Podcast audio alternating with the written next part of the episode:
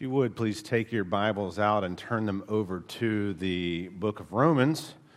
This morning, there, we resume our study as we begin Romans 14 this morning. As you know, if you've been with us any amount of time or whether you've kept up with us either in person or on the internet, you know we've been making our way through Romans. We took a break, but we've been back in it now for several Sundays. And this morning we continue in uh, this epistle to the Roman church. Paul uh, uses this 12 to 16 section to begin to put legs and feet, as it were, on the rich theology that we find in Romans 1 to 11.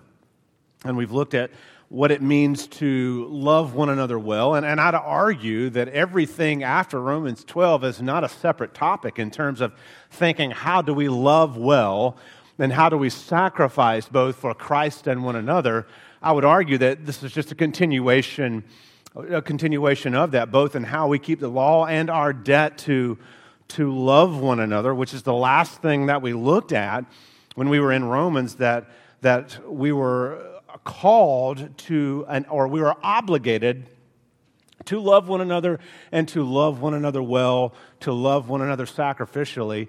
And it becomes easy to let that type of love uh, be cliche or purely sentimental. But the type of love that Scripture would call us to embrace is not a sentimental. And by sentimental, what I mean is cheap, uh, n- no real worth or, or weight. I mean a love that really requires something from us. Uh, we have to lay down something in order to love well. That is exactly what Christ did. Christ laid down his life, and he told us that true, godly, biblical love was this idea that I am laying aside myself for the sake of others. So we're, we're continuing to build on that. And in Romans 14, though it's talking about conscience and what you do and don't eat, or what day you do and don't observe, we can't separate it from our call to love one another well. Even in matters of conscience, even in matters of, of personal conviction or the absence of conviction on certain things, we are called how can I use my life? How can I use my experiences, how can I use my desires or lack of desires to love each other well? And, beloved, I'm convinced this is something that Christians really do struggle with. We really struggle in this area of conscience. And we struggle in one of two ways. We judge people because they're not free like us, or we judge people because they don't have the same convictions as us. And at some point, we have to separate what is truly an ethical, moral issue of black and white, right and wrong, and what really is a matter of taste or preference. But we're not great at doing that. We, we tend to struggle there. and so I think it's right and good that Paul, just after he gives us the paragraph of no one, owe no one anything except to love one another, he begins to talk about the weak in faith and the strong in faith. Those who eat meat and those who don't eat meat. Those who observe days and those who don't observe days. Because there's an overarching fundamental principle that has to govern those types of things, and it's very simply stated love. How do we love each other well in those areas? and so, without further delay, let's turn our attention to the text this morning. We're going to be looking at Romans chapter 14, verses 1 to 12. So follow along with me in your Bibles, if you would. Beloved of God, this is God's infallible, inerrant word. As for the one who is weak in faith, welcome him, but not to quarrel over opinions. One person believes he may eat anything, while the weak person eats only vegetables. Let not the one who eats despise the one who abstains, and let not the one who abstains pass judgment on the one who eats, for God has welcomed him. Who are you to pass judgment on the servant of another? It is before his own master that he stands or falls, and he will be upheld, for the Lord is able to make him stand. One person esteems one day as better than another, while another esteems all days alike each one should be fully convinced in his own mind.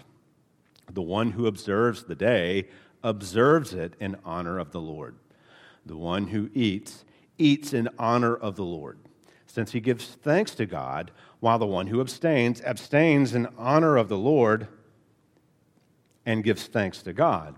For none of us lives to himself, and none of us dies to himself. For if we live, we live to the Lord, and if we die, we die to the Lord. So then, whether we live or whether we die, we are the Lord's. For to this end Christ died and lived again, that he might be Lord both of the dead and of the living. Why do you pass judgment on your brother? Or you, why do you despise your brother? For we will all stand before the judgment seat of God. For it is written, As I live, says the Lord, every knee shall bow to me, and every tongue confess to God.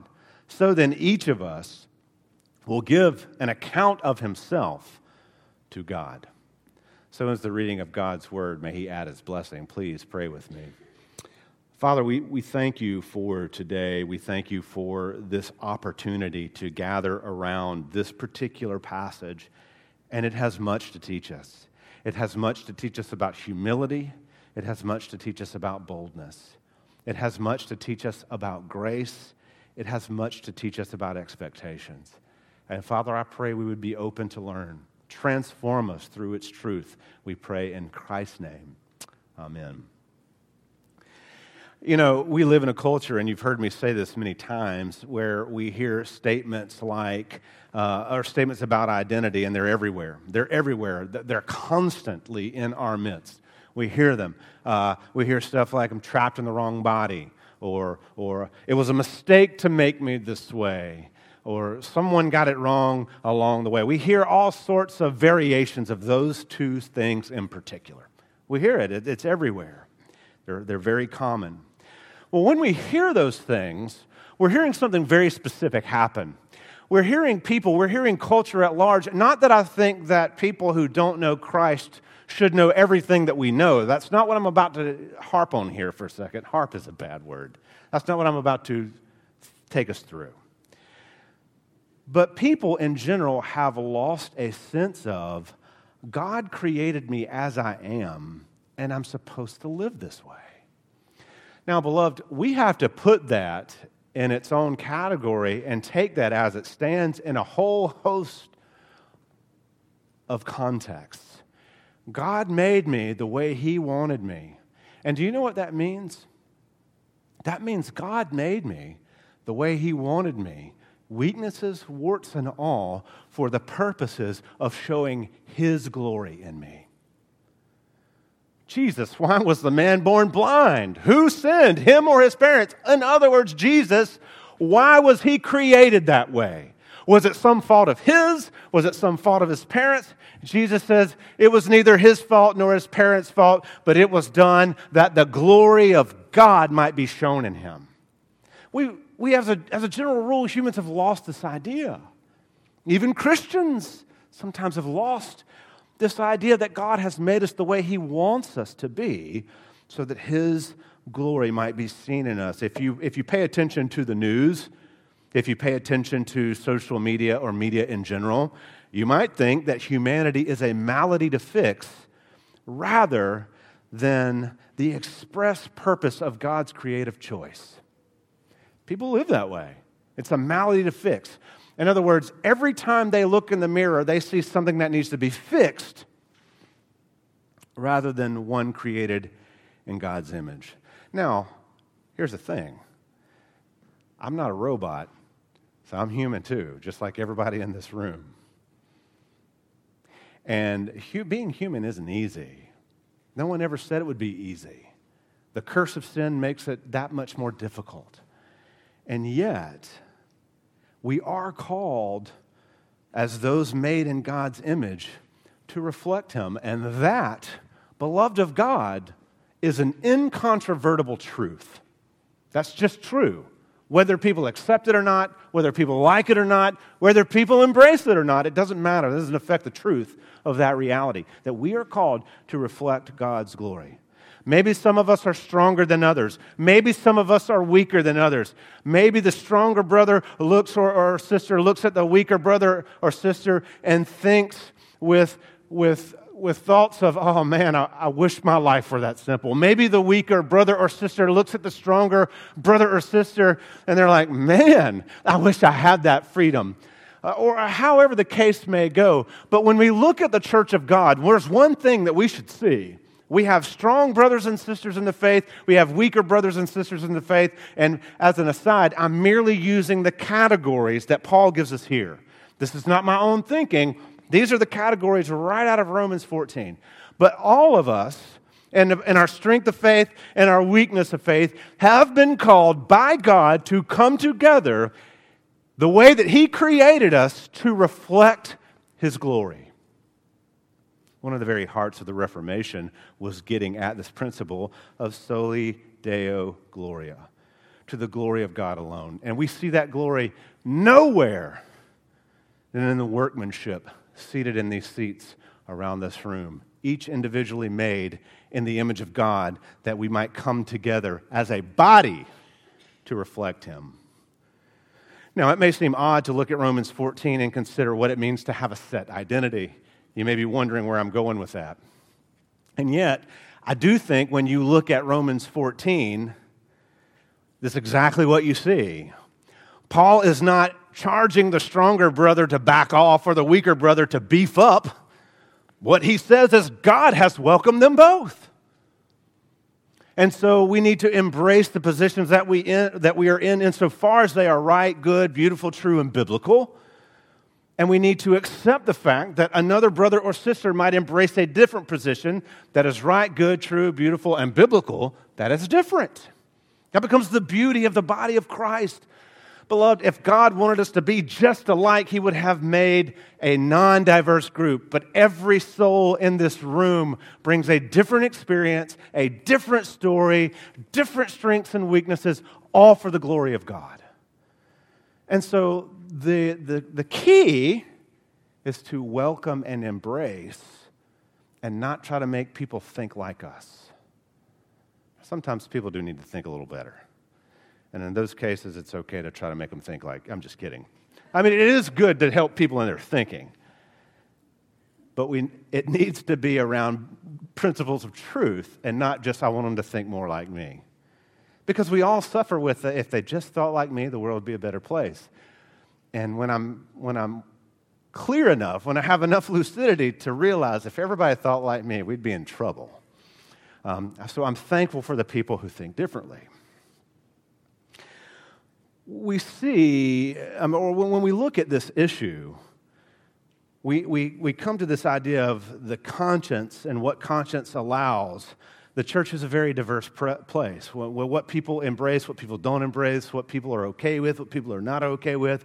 It is a very, very diverse place. For some, ha- abstention is the most healthy course of action. They think to my general rule is to abstain, abstain, abstain, abstain, abstain.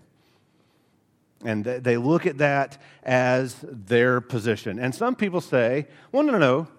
Our reasonable indulgence is, is perfectly legitimate. And I'm using reasonable there with indulgence because overindulgence is a bad thing in just about everything. Reasonable indulgence of being able to enjoy things without overdoing it. Some people say, well, no, that's the most legitimate course. Well, Paul calls these categories weak and strong faith. We've already said that. And there's an important observation that we have to make right out of the gate.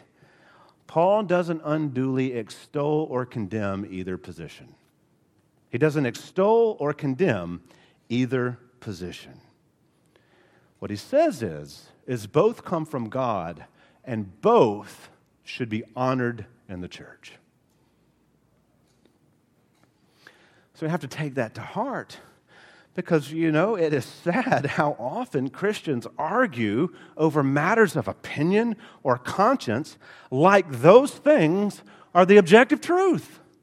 Like my opinion on a matter, or your opinion on a matter, or, or your conscience in an issue, or my conscience is an issue, becomes the litmus test for the righteousness of somebody else. Every one of us who've lived long enough in this room have done it. We've been quick to either silently or vocally give little judgy statements about something because at the end of the day, really, it's just they think differently than us, or we think differently than them. And beloved, I mean, conscience is going to give us more or less freedom depending on a subject. And neither position of more or less freedom is ever, in any case, an invitation to condemn somebody. Now, we may look at somebody's quote unquote freedom and decide they're very free maybe a little too free. Maybe this is an opportunity for me to come alongside and ask a few diagnostic questions about their freedom to make sure it is in keeping with biblical principles. That's fine. That's called discipleship. That's called love. That's called growth. What Paul is doing here is telling us not to get on a pedestal of judgment of other people because they have a different set of conscience um, convictions than we do. Because we always got to be ready to confront sin. But making my position the, the non negotiable litmus test for righteousness is principally wrong. And people do it all the time. You come across people who you'll read or you'll listen to, and there's the wrong way and there's their way. And it's like, well, maybe sometimes. I mean, yeah, if you're saying, hey, the virgin birth is absolute, and if you don't believe that, you're wrong, sure. I can get behind that. That's right.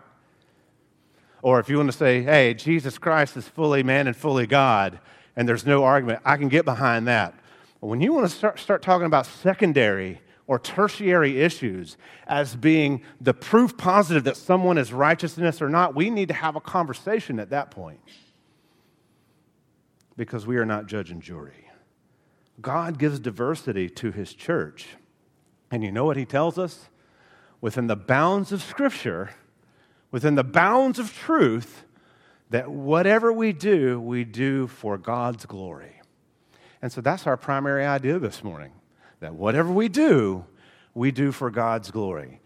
David would say it a little bit differently in, in Psalm 23 walk, uh, walk in the pathway of righteousness for his name's sake getting at this idea that what we do as the sheep in his pasture, we do for his namesake, and there's positive and negative connotations to that. But I want for us to understand that when we think about this weak and strong category, this weak and strong categories in faith, both are done and lived out with a conviction and a conscience given to Christ for the glory of God. And we have to understand that God uses both. So when we think about the, the weak and the strong in the faith, both are, are God's people, and they're both worthy of, of mutual respect. I think friendly debate is fine. I think spirited conversations are fine. I think it's fine to, to, debate, to, if you want to, with in love and charity, talk about the finer points of, of your position. But at the end of the day, we have to part with mutual respect and grace. Because we can't always appreciate where God has brought some people and the path it took to get them there. But insofar it's in keeping with Scripture, we have to have latitude. When it comes here, Paul says, As for the one who is weak in faith, welcome him, but not to quarrel over opinions. As I've said a few times now since we've been back at Romans, this kind of functions as you could call it a thesis statement for these first 12 verses. It, it kind of lays the foundation for us. As for the one who is weak in faith, welcome him, but not to quarrel over opinions. Now, when, again, when we're talking about weak, we are talking about a matter of tender conscience. This is not getting at this, is, this person is somehow deficient. That's not what Paul is saying. This person is somehow struggling with their salvation because they don't see the, the full range of freedom in Christ. That's not what Paul is saying. Paul is talking about someone who keeps a very tender conscience, maybe a more tender conscience than you or me. And notice what he says welcome him.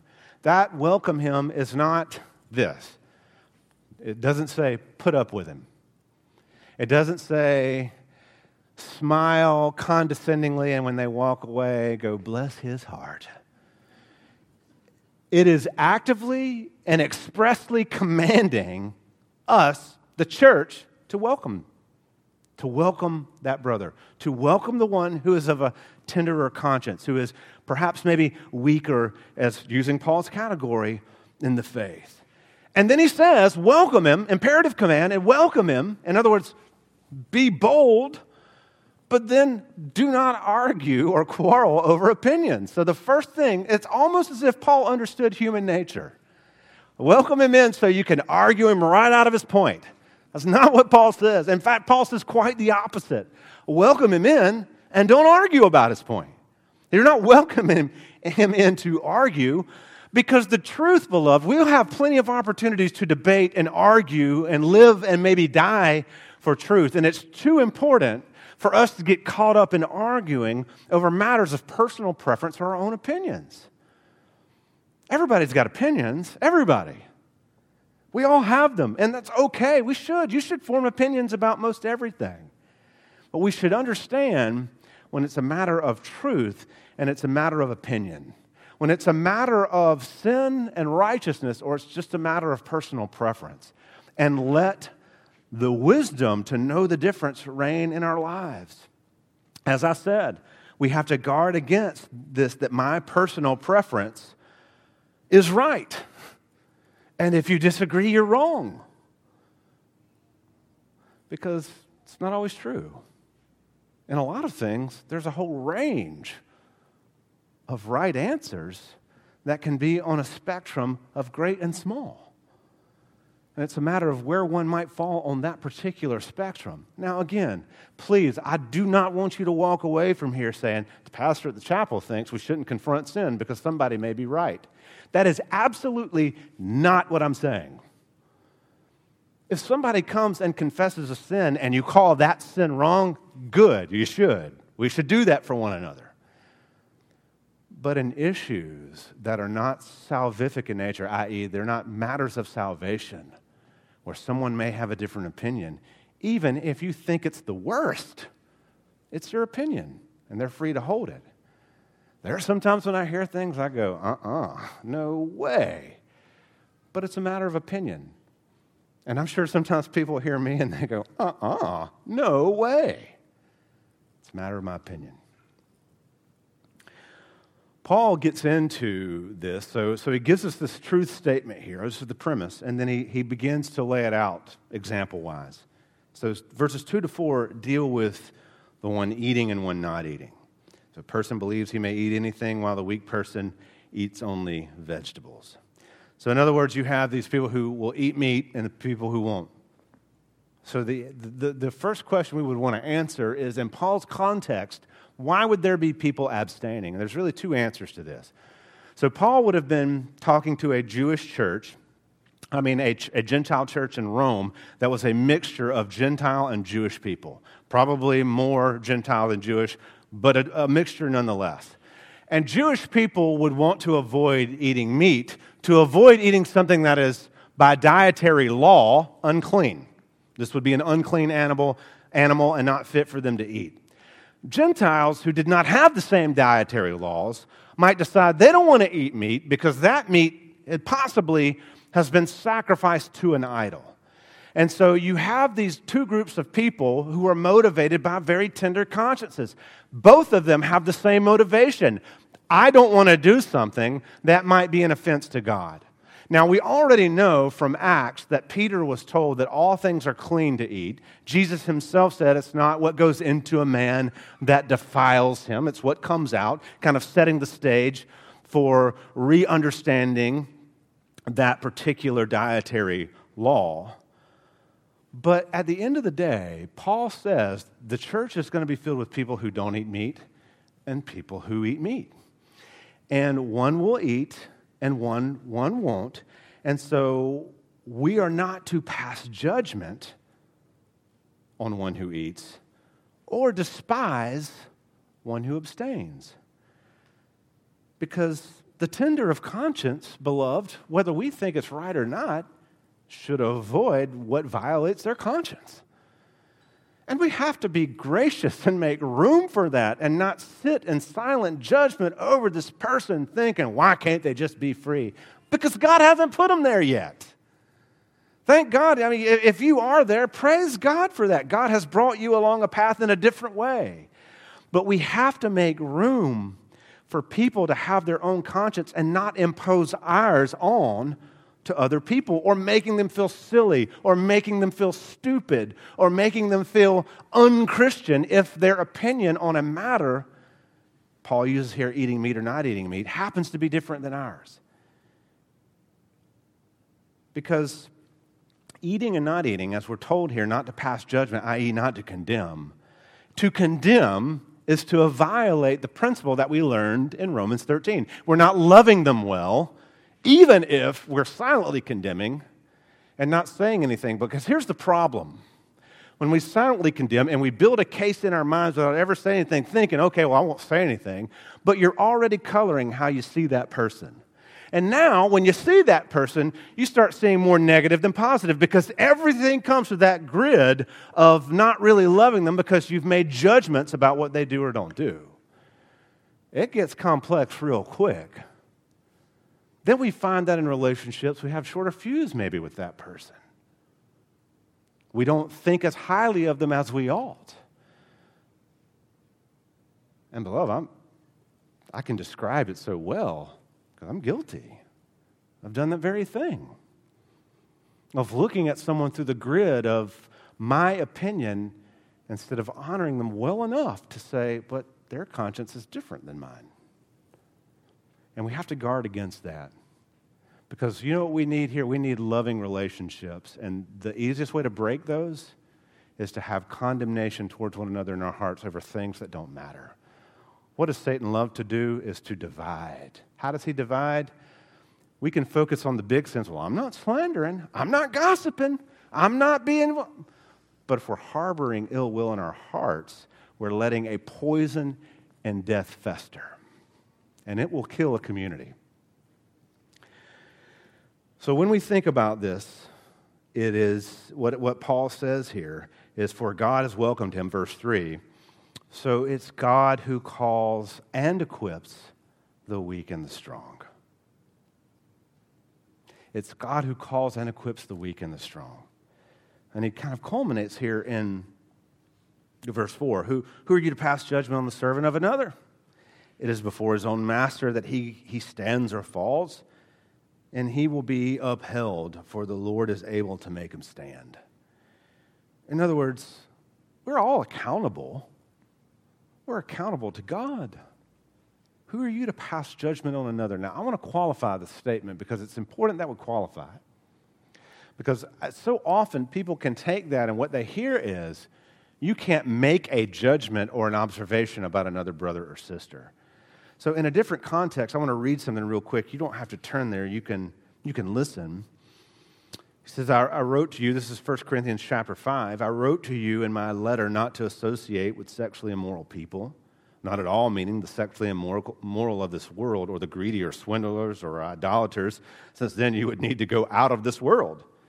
But now I'm writing you to not associate with anyone who bears the name of brother if he is guilty of sexual immorality or greed, or is an idolater, or viler, drunkard, or swindler, not even to eat with such a one. For what have I to do with judging outsiders? And listen to what Paul says. Is it not those inside the church whom you are to judge? Now, the interesting thing there is that word judge in the Greek means to judge, but it also means to condemn. This is where contextually we have to understand what Paul is doing. We have to make judgments about people and fruit and actions to understand whether or not we should have fellowship with those people. So, coming back to then Romans 14, when Paul says, Who are you to pass judgment on the servant of another? The idea that Paul is driving at there is not making observations, not looking at outward behavior and making judgment calls, but not condemning somebody on the basis of something very slight. We're not to condemn anybody at all, but certainly not just because they have a different pattern of conscience matters than we do. And so he says, We're all the servants of God, and we will all give an account to God. That doesn't mean that we don't still walk with each other and help each other see our blind spots.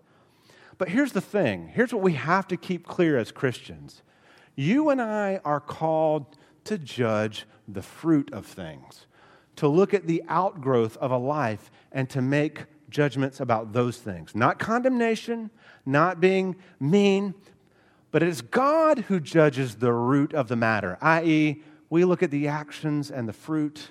God judges the root and the heart of a person. And we have to keep that category clear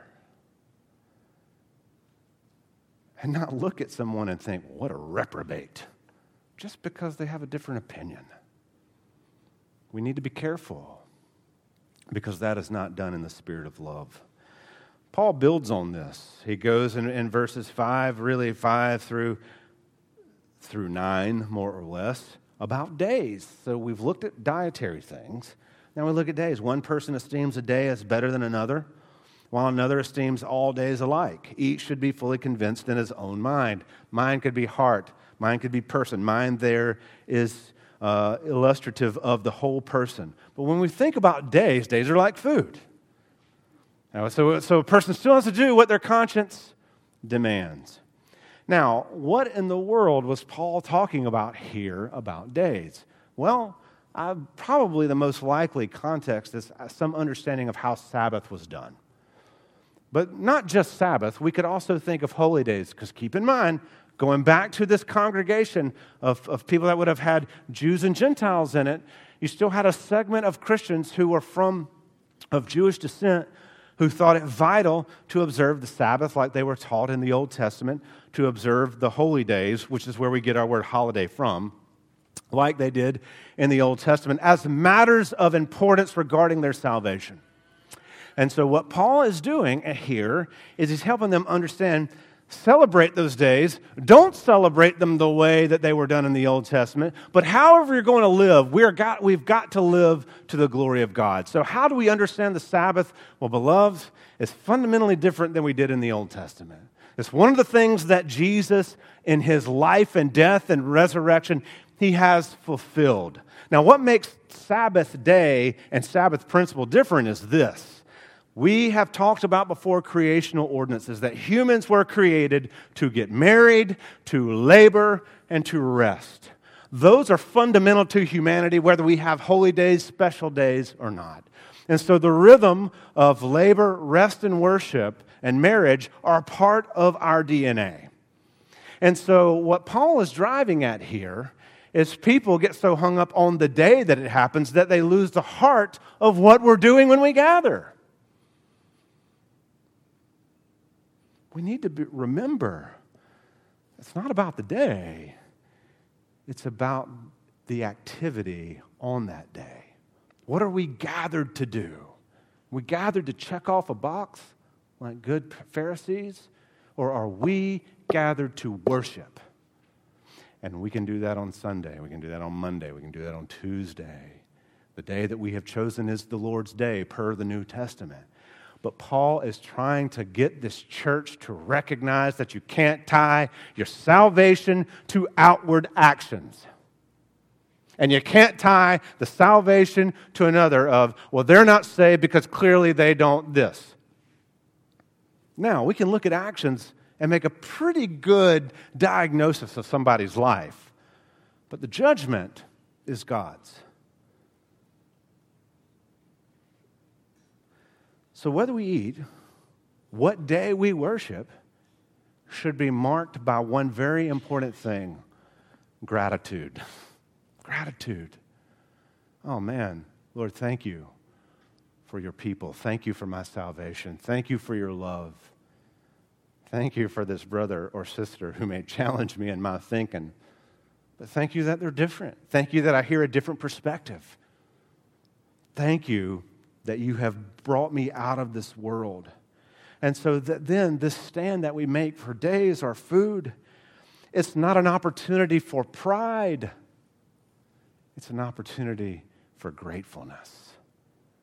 Oh man, we sang beautiful songs this morning of, of worship, of reminding us to be grateful for what God is doing, has done, and will do for us.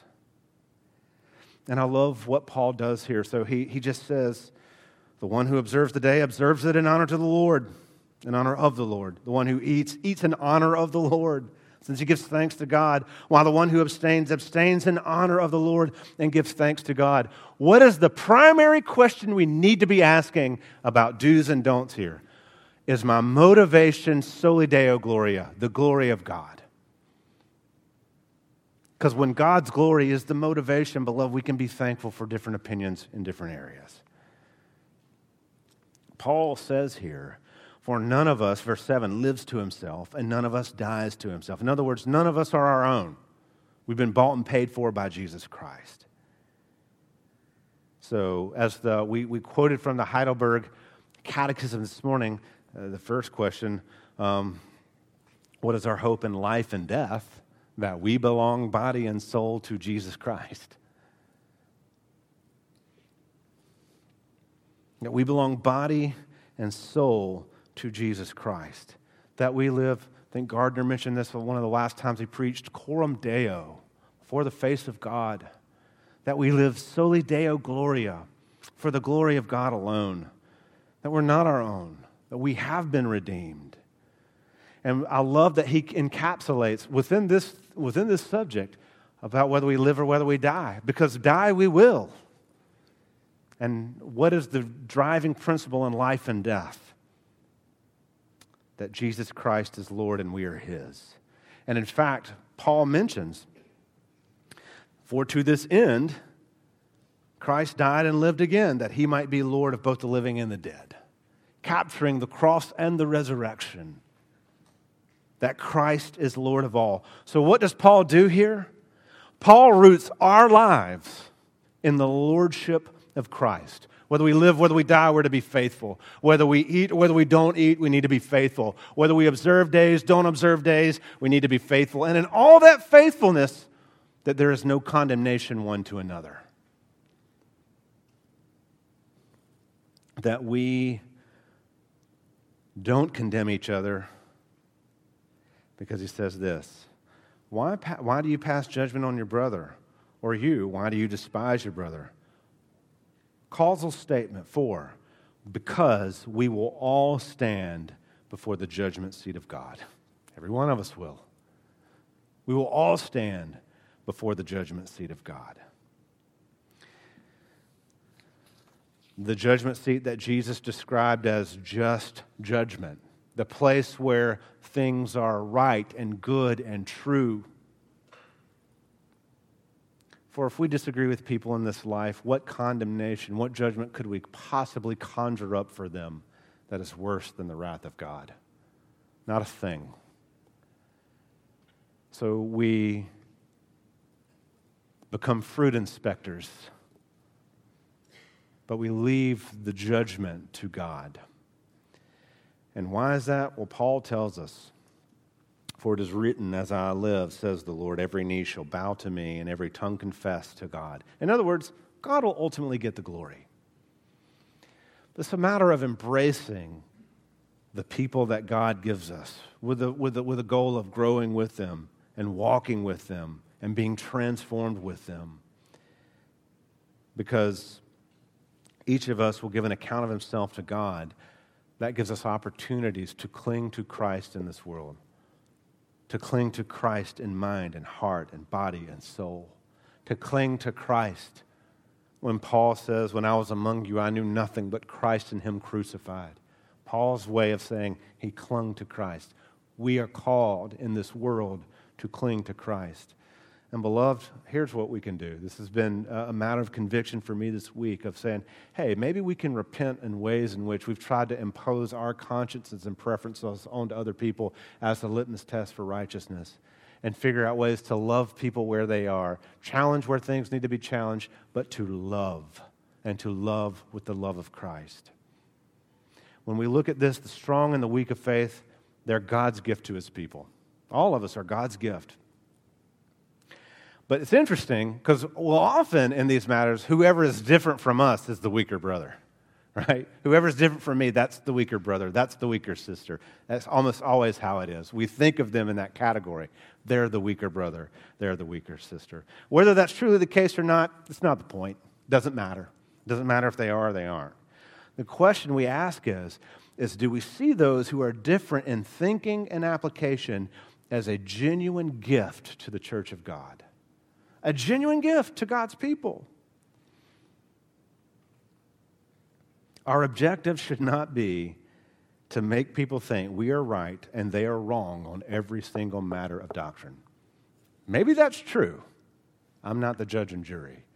But that's not our goal. Much of God's instruction is non negotiable with regard to understanding, but much of it is highly negotiable in how we apply it and the ripple effect that it might make in the lives of other people. So we need to imitate Christ in love, obedience, and truth, and give God much gratitude for the diversity of godly people He brings in our lives who think differently than us. Because, beloved of God, the days are upon us where the church of God has to unite and be bound together. And we can't let petty arguments rip us apart. One of Satan's favorite tools is small divisions that create fissures and cracks that divide a people. Let's say no to that and yes to the Lord Jesus and his call to love. Please pray with me. Father, thank you for this morning and this time and this topic. It's not always easy. It's not easy to navigate, certainly not easy to always know the right and best answer. And yet, in your word this morning, I feel like you've made it abundantly clear to embrace the diversity, to choose charity and grace and tertiary and secondary issues, to stand firm on the doctrines of Scripture that call us into spaces of very black and white answers, but to allow grace in places where it doesn't. And give us mercy to be thankful, to be loving, and to be kind. This through Christ we pray. Amen.